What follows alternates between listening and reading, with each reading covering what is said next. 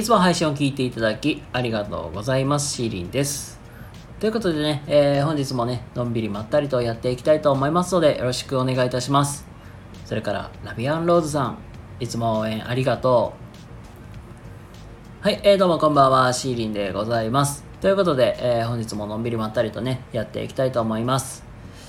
はい、本日はですね、えー伝えるときに最近意識していることというテーマでお話ししていきたいと思います。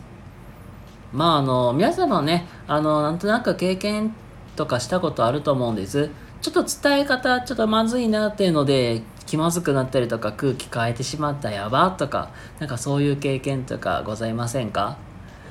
っていうことでね、えー今日はね、ちょっと僕が最近意識していることっていうことで、まあ、何個、まあ、ちょ今日はね、お二つちょっとご紹介したいなと思います。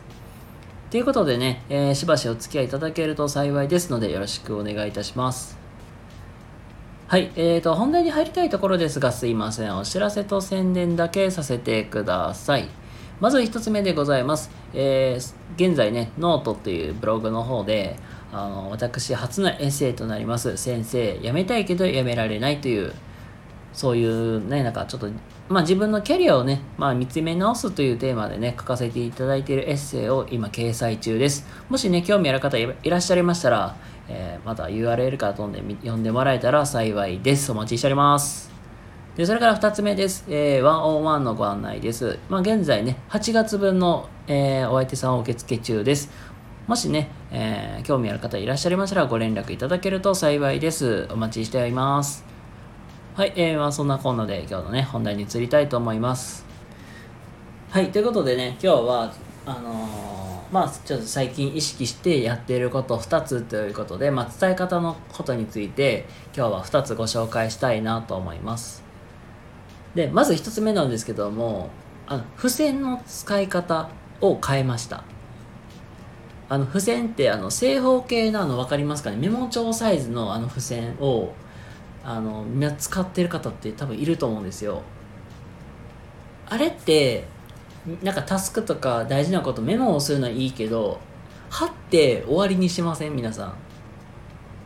僕もそれめっちゃやってました。結果どうなったかっていうとあれ貼ってはいおしまい。でして結局見えなくなって忘れてるとかあれなんかどこ行った？みたいな。だからそういうことってあると思うんですよ。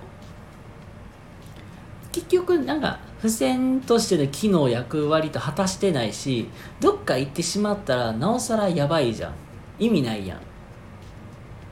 ていうことであの付箋を使い方として立てて使うようにしました。これどういうことかって言ったらあののり面のり面の部分を下にしてこれを言ったらなんか山折りっていうか山折りっていうかな。あの山折りにして折っとくんですよ。でなんか要件だけ書いといてそれを山折りにした状態にして貼るんですよペチって。そしたらあの付箋が立ってるようになるんですよ。まあ要するに立つ付箋を作るんですよ。そしたらあの来た時にあってなって立ってるから目立つじゃないですか。ああいう状況ができるんですよ。なのでまず一つ目としまずねこの立つ付箋を作るっていうのもあの一ついい方法かなって思います。であで、まあそまあ、それもそうだけど2つ目これ僕結構実はめっちゃ意識してやってるんやけど次2つ目話すんやけどこれめっちゃ意識しててそれがあの伸ばし棒とびっくりばびっくりマークあのをうまいこと使ってあのカジュアルな文面をラフな文面にするみたいな。これをちょっとあの最近練習しています。あの例えばさあのうん仕事上のまあ仕事上のやり取りって結構カジュアルな形でやったりするけどなんか言ったらなんか会社の中とかで、まあ、同期とか、まあ、そういう人たちに向けての文面とかって、まあ、あんまりなんだろうラフすぎてもさ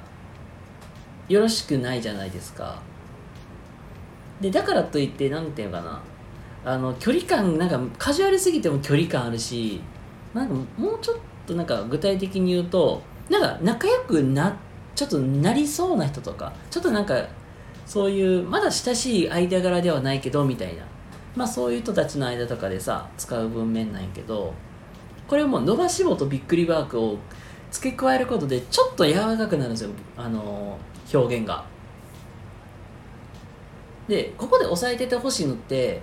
あの丸とか点とかでなってしまうとこれどうしても文字面文字面って冷たく感じるんですよ。なんかわなんか言ったらさカジュアルすぎてもさなんか堅苦しいし冷たいよねっていう感じになっちゃう。これを言ったら伸ばし棒とびっくりマークを入れることでちょっとや柔らかくちょっとあったかくあったかみを入れていくっていう感じ。だからあのなんていうかちょっと伸ばし棒を多めに入れてびっくりしたとかびっくりすることでびっくりマークとか入れてちょっと強調したりとか。なそういう感じでちょっとうまいこと組み合わせていきながらやっていくとなんかちょっとなんか柔らかい表現にもなるかなーっていうなるのでなんかちょっとこれはちょっとやぜひぜひほんこれはマジでやって本当に。めっちゃいい。ということであのーまあそんなこんなでですね今日は